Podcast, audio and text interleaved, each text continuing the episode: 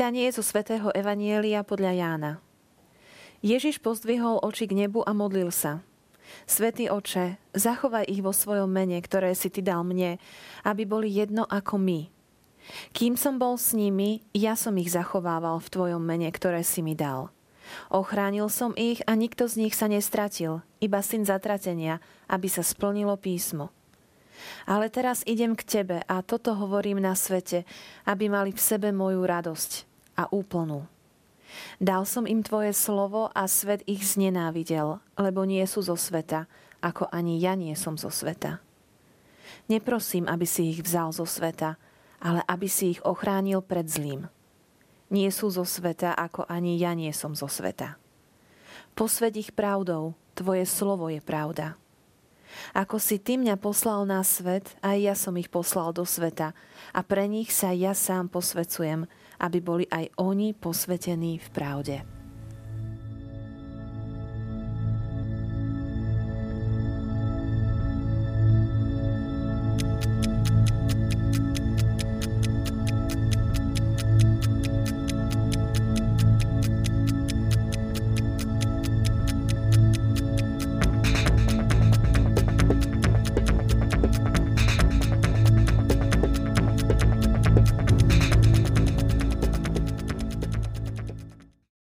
Televízni diváci, Ježiš sa modlí túto modlitbu pred svojou smrťou.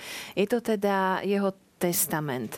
A v testamente sú zapísané vždy tie najdôležitejšie veci. Preto sa aj my dnes pozorne a podrobne pozrieme na to, čo Ježišovi ležalo na srdci pred jeho odchodom k Otcovi. Opäť máme štúdiu biblistu otca Blažeja Štrbu z Teologického inštitútu v Badíne a ja mám veľkú radosť, že ste opäť prijali pozvanie. Vítajte. Ďakujem pekne. Je zaujímavé e, vidieť Ježiša, ako sa modlí, pretože e, stále sme v tej scéne, keď sú jeho učeníci a poštoli okolo neho a on sa začína modliť k otcovi a oni sú toho svetkami. Muselo to byť pre, neho veľmi také, pre nich veľmi také sugestívne a, a dojímavé. Určite myslím si, že každý, kto pozná, kto bol v prítomnosti iných ľudí, ktorí sa za neho modlia, tak je to veľmi ľudské, je to dobré, je to, je to správne, je to prejavom tiež vierovýznania. A tiež je pravda to, čo ste spomenuli, že Ježiša nevidím až tak často sa modliť. Presnejšie, evangelisti, ostatní synoptici nespomínajú až tak veľa, čo Ježiš hovoril, keď sa modlil. Marek je v tom veľmi e, stručný. No a nachádzame sa, ako nám to teda liturgia ponúka, tieto posledné veľkonočné nedele stále v tom večeradle a máme tu celú rozlúčkovú reč, skoro tej 13. kapitoly, kde začína konať Ježiš až po tú 17. A tá celá rozlúčková reč je zakončená tak, že Ježiš pozdvihne. A keď Ježiš povedal toto všetko, pozdvihol oči k nebu a hovoril, Oče, nadišla hodina osláv svojho syna, aby syn oslávil teba. A začína sa modliť. A už sa neobracia priamo na učeníkov, ale oni počúvajú jeho modlitbu. Celá 17.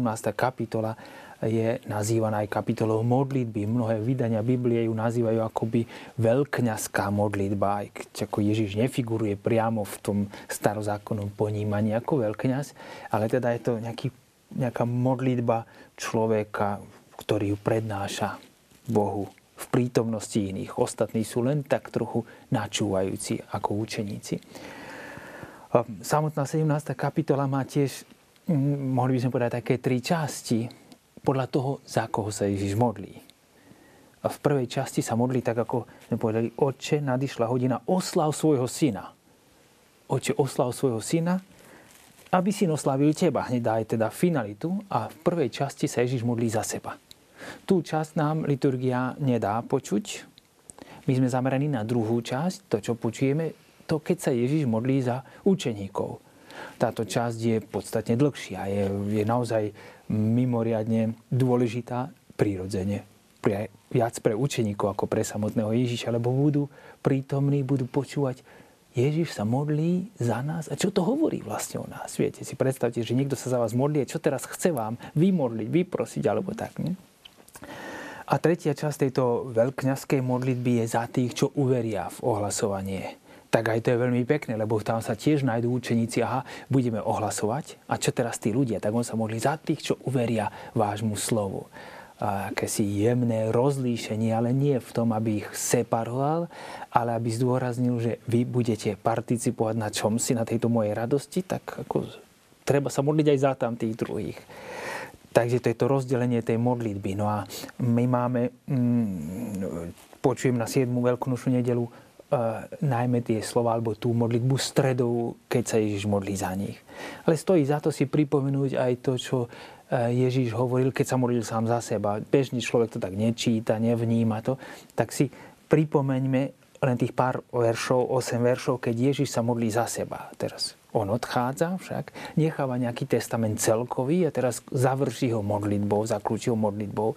Teraz ani nehovorí im, čo obyčajne testamenty zanechali, takže sa viacej, eh, že viacej ich adresovali tým prítomným ľuďom. Ale Ježiš predovšetkým k tomu, s ktorým má bytostný, podstatný vzťah otcovi. Tak modlí sa za svoje oslávenie. Oslav syna, ale hneď potom len preto, aby syn oslavil otca. Teda, aby si bol ty. Máme to opakované a stále dôležité, pravdepodobne aj prvých kresťanov a potom pre prvé storočia, stále zdôrazňované zjednotenie Ježíša s Otcom od počiatku. Lebo nebolo to také jednoduché vnímať, že Ježíš je tu človek a teraz tam Boh Otec. A to sú, jeden je ďaleko, druhý tu. A ako to musí konať? A oni zdôrazňovali, práve nám predstavujú Evangelii a Jánov Evangelii mimoriadne to zjednotenie. Tá, tá súhra, tá, tá, to prebiehanie plynutia medzi Otcom a Synom. To je súčasť tej Božej lásky. Ale teda to len preto, aby bol oslavený samotný, um, samotný Otec. Tej účel Ježišovej misie v ničom inom nebol. Na to som prišiel, aby si ty bol oslávený.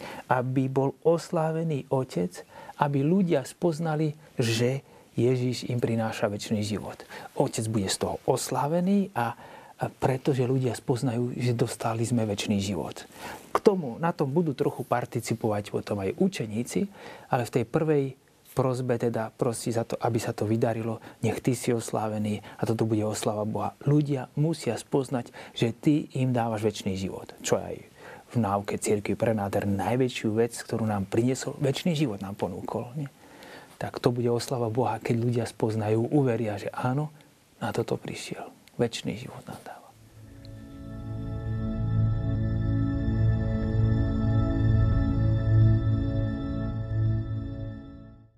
Svetý oče, zachovaj ich vo svojom mene, ktoré si ty dal mne, aby boli jedno ako my. Ježiš sa modlí za svojich e, učeníkov, pretože mu naozaj asi, ako ste aj povedali, veľmi záležalo na ich budúcnosti. Záležalo mu na tom, a ako budú pokračovať po jeho odchode. Áno a má tú starostlivosť o to, aby zachovali to meno, ktoré on dostal Ježiš a ktoré on, Ježiš dáva im. A viackrát tieto stati pripomína to, že bolo tam nejaké darovanie, že Ježiš daroval. Tak ide asi aj v pozadí taká malá téma, že modlí sa za to, aby dar, ktorý funguje, ktorý je o väčšom živote, aby oni zachovali. Že toto je dar, aby si to vlastne uvedomovali, ten dar. No a v tej časti, keď sa modlí, to, čo sme počuli za učeníkov, tak prvé začína len tým, že teraz sa modlím za nich, ako za učeníkov. Potom taká väčšia časť venuje tomu, že modlím sa za učeníkov, aby si ich zachoval. Aby si ich uchoval, tak ako som ich ja uchoval. Vieš, tak ako ja som ich uchoval, tak ich zachovaj aj ty. A teda hm, to sú učeníci, ktorí sú, oni prosí za nich, lebo sú slabí. Modlí sa za slabých učeníkov, ktorí musia mať špeciálnu bodyguard, musia mať ochranu koho si, ktorý ich bude držať. A na záver e, v tejto modlitbe e, za učeníkov hovorí posved ich. Tak zachovaj ich a potom ich posved. Nejakým spôsobom ich vyčleň, alebo prečo si ich zasvedí nejaké veci. Tak to tak dá sa vidieť v tejto e, Ježišovej modlitbe. Svetý oče, zachovaj ich vo svojom mene, ktoré si ty dal mne. A prečo? Aby boli jedno ako my.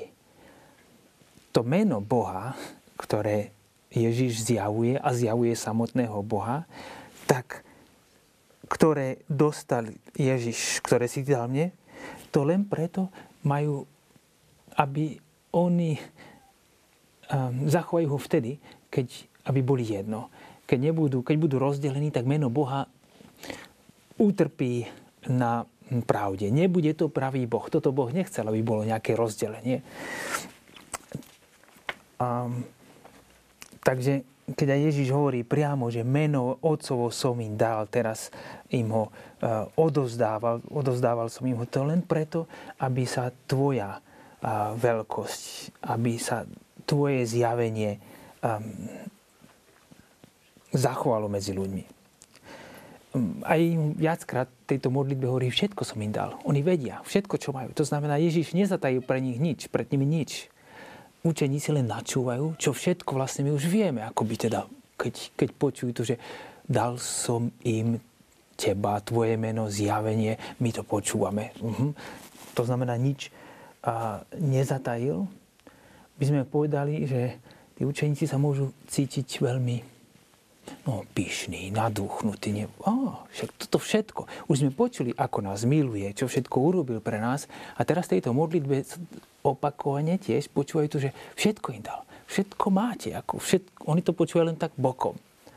A zdaj tu je taká obrovská veľkosť, veľkosť Boha, priamo by som povedal veľkosť Boha, že sa dáva, ponúka sa malému človeku. Čím menší je, tak tým viac mu dáva veľkosť je veľkosť človeka sa prejavuje aj v maličkostiach, že maličkosti, drobnosti stále dá, dáva, odozdáva. A tak aj tí učeníci sledujú, predstavujú, počúvajú Ježiša, ktorý takýmto spôsobom sa modlí za nich. E, je tam silne zdôraznené, preto aby Božie meno bolo oslavené, keď budú oni jedno. Teda modlí sa za jednotu. Ježišova modlitba, keďže prosí, on prosí o to, prosím ťa pekne, zachovaj ich, aby sa tvoje meno oslávilo, aby tvoje meno bolo tam. Ježišova modlitba je základom jednoty učeníkov. Nie modlitba učeníkov k Bohu, aby nás zachoval jedno, ale tuto máme celkom jasný fundament, stojí na Ježišovi. Že už keď niekto taký sa za vás modlí, tak prirodzene pre celú generáciu následujúcich učeníkov to bude isté vedomie, že napriek tomu, čo všetko bol im dal, čo všetko im bol porozprával, potrebujú sú v nebezpečenstve rozbitia, sú v nebezpečenstve rozkolu alebo uh, disharmonie. Um, ona jej povie, že prosím ťa, zachovaj ich presne tak, ochránil som ich, kým som bol medzi nimi, ja som ich zachovával v tvojom mene, ktoré si ty mi dal. Ochránil som ich a nikto z nich sa nestratil, iba syn zatratenia, aby sa splnilo písmo. Koho tým myslí? No. Tým synom zatratenia? A on ešte povie otcovi, že ty ich ochraňuje, ako ja som ich ochraňoval. Tak Vary nechce povedať otcovi, že dobre, aj tebe dovolujem, že by sa ti jeden stratil. Chápete, že to je veľmi silné. Keď by chcel povedať Ježiš, že mne sa nepodarilo nejakého z nich uchrániť, tak aj tebe dávam takú istú prozbu, buď tak ako ja, to znamená, že môžete očakávať, že aj iní sa stratia.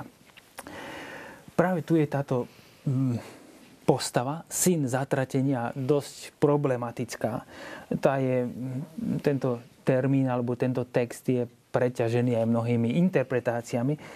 A, nechcel by som dodať nejakú ďalšiu, aby som to nejak viacej ešte zahmlil.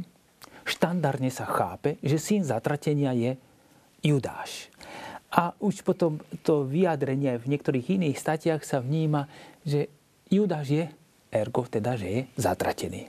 A už ho máme postaveného niekde ako zatrateného. E, církev, myslím, že sa nemýlim, neučila nikdy o nikom, že by niekto bol zatratený. Ale keď chceme porozumieť tejto veľmi citlivej veci, sa Ježiš povedal, všetkých som zachránil, ktorých si mi dal, okrem syna zatratenia, možno je dobre si pozrieť, kde inde sa spomína syn zatratenia v druhom liste Solúnčanom a pozrieť si, že kto sa tam myslí v tej chvíli. V druhom liste Solúnčanom, druhá kapitola v tých veršoch od 3. až po 8 je zrejme, že syn zatratenia je diabol alebo satan. Tam sa nazýva. Ten, ktorý robí problém pre následovníkov Ježišových. A sú aj odborníci, ktorí hovoria, že eh, eh, jediný, ktorý sa vymkol z, Ježišovej, eh, z Ježišovho záujmu, je vlastne by bol ten, ktorý pôsobí toto zlo, alebo ten, ktorý nemá záujem o Ježišovú cestu. Na začiatku tejto veľkňaz, e, tejto e, rozlúčkovej reči vo večeradle, keď máme umývanie nôh, keď Ježiš umýva nohy, tak on povie, ja viem, koho som si vyvolil. A Ježiš si vyvolil všetkých 12. Ale tam je dvakrát spomenuté, že vošiel diabol do Judáša a potom, že vošiel Satan do Judáša. Ako keby Judáš bol ovládnutý nejakou inou mocou, nejakým iným. Lebo jasne sa povie, že vstúpil do neho. Teda písmo rozpozná po touto, e, po touto bytosťou nejakého, ktorý ho ovládol. Teda už bol pod kýmsi iným. A tak dá sa aj vnímať to, že Ježišovi predsa nikto nemohol Povedal, nikto mi nemohol ujsť. V Ježišovej záchranej činnosti pre celý svet, ktorú pristúpil, tak nemôže mu len tak niekto vyskočiť, že by sa mu to nepodarilo v takom zmysle. Nie? A prirodzene, že nebude asi zachraňovať celkom zlého. A tak odborníci, a to asi nebudem ani ďalej viacej rozoberať túto záležitosť, lebo je to aj problematické. Nechcel by som vidieť za tým hneď Judáša, ale skorej vyjadrenie toho, že ten zlý ten není v záujme Ježišovom, lebo si už rozohľal hru. Dobre, v poriadku. Okrem toho, svätý evangelista Lukáš predstaví Judáša tiež ako takého, ktorý sa obesí sám. Viete, to znamená, človek, keď sa obesí v akomkoľvek situácii, už nie je celkom spokojný ten človek. To znamená, že vidí, že je v nejakým obrovskom r- problematickom stresovom rozpoložení zložitom. Judáš sa obesil. Tak aj tam nám nahráva čosi také, že že Judáš e, nemusel byť nevyhnutne do poslednej chvíli zameraný proti Ježišovi alebo proti Ježišovej misie. A to by podporovalo to, že Ježiš, Ježišovi sa nič nevymklo z rúk. A oče, ty buď tiež takým ochranárom, ako to sú dvaja ochranári, Boh Otec, Boh Syn, ktorí budú držať ochranu ruku nad všetkými. Um, potom je hovorí, a ja teraz idem k tebe, a toto hovorím na svete, aby oni mali radosť a mali ju úplnú. Dal som im tvoje slovo a svet ich znenávidel. Oni nie sú zo sveta. Ďalej sa modlí za učeníkov, aj keď povedal, že niekto mi akože, niekoho som nezachránil, pravdepodobne toho zlého, ktorý nemá záujem s Ježišom, ale ďalej pokračuje o tom, že sú učeníci pod nebezpečenstvom sveta, pod nebezpečenstvom zlého. A preto hovorí, ja teraz, keď ochráňuje, odchádzam, ale potrebujem túto ochranu tých prosím ťa, buď ochrancom, záchrancom týmto mojim učeníkom. A možno by sa dalo z toho veľmi rýchlo vydedukovať, že aha, keďže budú, e, budú chránení, keďže budú chránení, tak budeme fajn, dobrá malá skupinka a budeme zachránení. Ale o tom možno by sme mohli v ďalšom vstupe.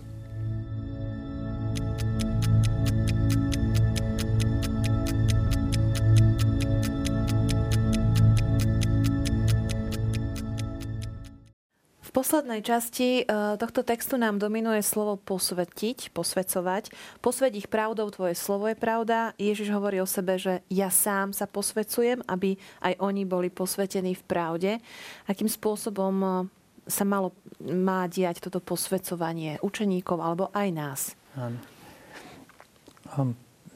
To posvecovanie um, súvisí trochu s tým predchádzajúcim, čo bolo povedané, že on sa za nich modlil, aby boli ochránení, aby boli ochránení preto, nie preto, že bude nejak, budú nejaké špeciálne geto, nejaká špeciálna skupina a môžu si krácať životom, ale preto, aby zachraňovali alebo ochraňovali aj oni iných.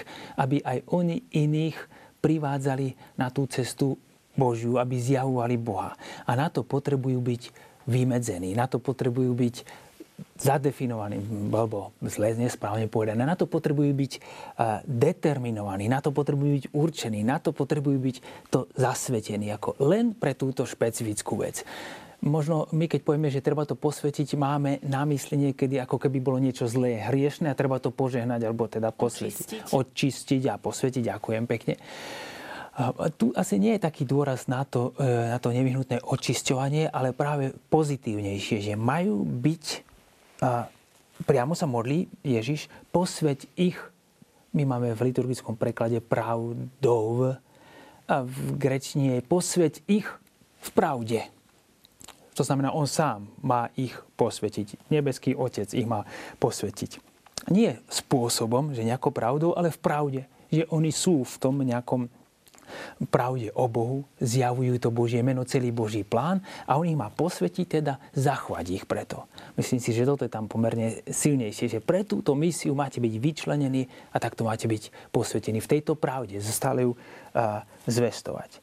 Ako ty si poslal mňa na svet, ja som ich poslal do sveta. Tam to vysvetľuje. To znamená, tá misia ich bude v tej misii zrealizujú posvedcovanie. Ako ty si poslal na mne, poslal mňa, ja aj posielam ich, aby boli stále vyčlenení v tejto pravde, pre pravdu, aby žili a preto Božie zjavenie. Um, preto máme tu aj tú našu klasickú štandardnú um, sveteničku, teda symbol um, posvetenej vody, s ktorou posvecujeme, čo si dávame tomu nejakú, uh, nejaký špeciálny význam, náboženský význam, akési uh, zasvetenie čohosi Bohu. Neraz máme aj našej takej tradícii, že môžeme sa posvedcovať aj dobrými skutkami, že robíme čosi také a tým posvedcujeme seba, svet. Nie je to, že nebudeme hrešiť alebo že sa budeme len očisťovať, ale predovšetkým niečo konať pozitívne. A tak isto aj e, Ježiš prosí za učeníkov, aby ich on posvetil, aby im bol nápomocný. Zdá sa, že nie sami to celkom dokážu. Nepôjde už len o mm, posvetenie nejakou vodou, posveť ich pr- v pravde a tvoje slovo je pravda. A tam máme takú druhú vec, ktorá je tiež veľmi typická aj na inom mieste viackrát spomenutá, že slovo, sa rozumie, slovo Boha je pravdivé, je životodárne a keď niekoho vyčleníte pre takúto skutočnosť, preto ohlasovanie Božích práv, tak je posvetený, tým je vymedzený len pre túto časť. A to je tiež veľmi stará židovská tradícia, že posvedcovať slovom, alebo teda slovo že vás mení, slovo vás, predovšetkým ide a vnútro presvedčenie. Tu mám taký druhý rozmer, to je takú druhú skutočnosť mezúzu. Židia to majú na e, dverách, nábožní Židia to majú na dverách, kdekoľvek, keď vojdete do veľkých inštitúcií. A ona má, je to taká malá schránka, väčšinou e, okrúhla, nakoľko v sebe nesie text, zrolovaný text, zrolovaný text ktorý je text Božieho slova z Deuteronómia Šema Izrael, počúvaj Izrael pán náš Boh jediný pán, však tu máme aj z knihy Deuteronómia. A stále musia pamätať na to, ako náhle dotýkajú, keď vstupujú do nejakého priestoru, tak sa toho dotknú. A pripomínajú si čo? Pripomínajú si prvé prikázanie však. Šema Izrael Adonai Elohenu Adonai Chat Vehavta et Adonai Elohecha a tak ďalej až celkom príde a k tomu, že kataftam al mezuzot betecha u bešarecha. Takže budeš to mať napísané na tvojich e, dverajách, mezuzot na tvojich a, verajách tvojho domu. O toho aj ten názov mezúza. O toho aj ten názov mezúza. Veľmi pekne, ďakujem. A takže si pripomínajú slovo, slovo, ktoré nie je len na papieri, ale vždy musia pamätať na to slovo, ktoré je od Boha. A to vás zmení, to vás premieňa. Bude znamenať posvedcovanie. Tak sa mi spájajú prirodzene naše spôsoby posvedcovania, ktorými zvolávame Božie požehnanie, Božie posvedcovanie ale priamo to, čo máme v tradícii našej, či židovskej slovo, teda to, čo príjmame, to, čo príjmame cez mysel, cez srdce, to, čo nie je len také, že nerozumiem tomu, čo ma preberie, ale to ma posvedcuje, čo je o Bohu, čo je Božia pravda. Um, keďže je to svetý Boh. A priamo Ježiš v tejto časti hovorí svetý oče, svetý oče, to je veľmi zaujímavé. Nikde inde tak nehovorí. Svetý oče, posvet ich, aby oni posvet ich v svojej pravde. Tak čím viac budú žiť v tej pravde, tak tým budú viacej svetí. Až by som povedal, že čím viac v, to, v tomto pohľade, čím viac budú zjednotení s Božím plánom, budú môcť lepšie posvedcovať svet. Čím viac budú v harmónii so Svetým Bohom, ktorý nie je vymedzený ako že ja dobrý a vy zlý, ale ktorý je predovšetkým vymedzený, vyčistený, ktorý má ten pozitívny pohľad a celkový Boží plán, ktorý nepotrebuje zápasy, lebo všetko objíma, až majú takýto pohľad, tento posvet, tohto posvetná, ktoré, je, ktoré dáva život, väčší život pre nás, tak sa stávajú svetí. Ak nemá takýto pohľad človek, tak nie je celkom svetý. Ak, ak nejde podľa Božích plánov, nie, tak taký nesvetý nemôže byť dobrým poslom. A teda Ježiš aj prosí tých, Pane, posveť, tých oče posveť v pravde a oni budú potom zachovávať a túto Božiu pravdu prinášať. Preto sa dá aj veľmi pekne porozumieť tým Ježišovým slovám. Ja sa posvedcujem. To znamená, nie, že by Ježiš potreboval nejaké odstranenie si zlého zo seba, ale stále on je v vedomí a v službe, v misii pre tento Boží jediný plán. Akoby celkom preniknutý Božím, Božou pravdou, ktorú čítame, keď sme napojení, keď sme nasatí, keď sme spojení, keď zostávame v Kristom, keď sme napojení na tú pravdu a nášho pána smrtvý stáleho. A táto relácia, keďže je celá o Božom slove, tak verím, že aj, aj vďaka vám a vášmu výkladu bola pre nás a pre našich divákov posvetením. Tak vám veľmi pekne ďakujem, že ste si našli čas a boli tu s nami. Ďakujem aj ja. Všetko dobré pre. Milí televízni diváci, verím, že si nás zapnete aj o týždeň. Dovidenia.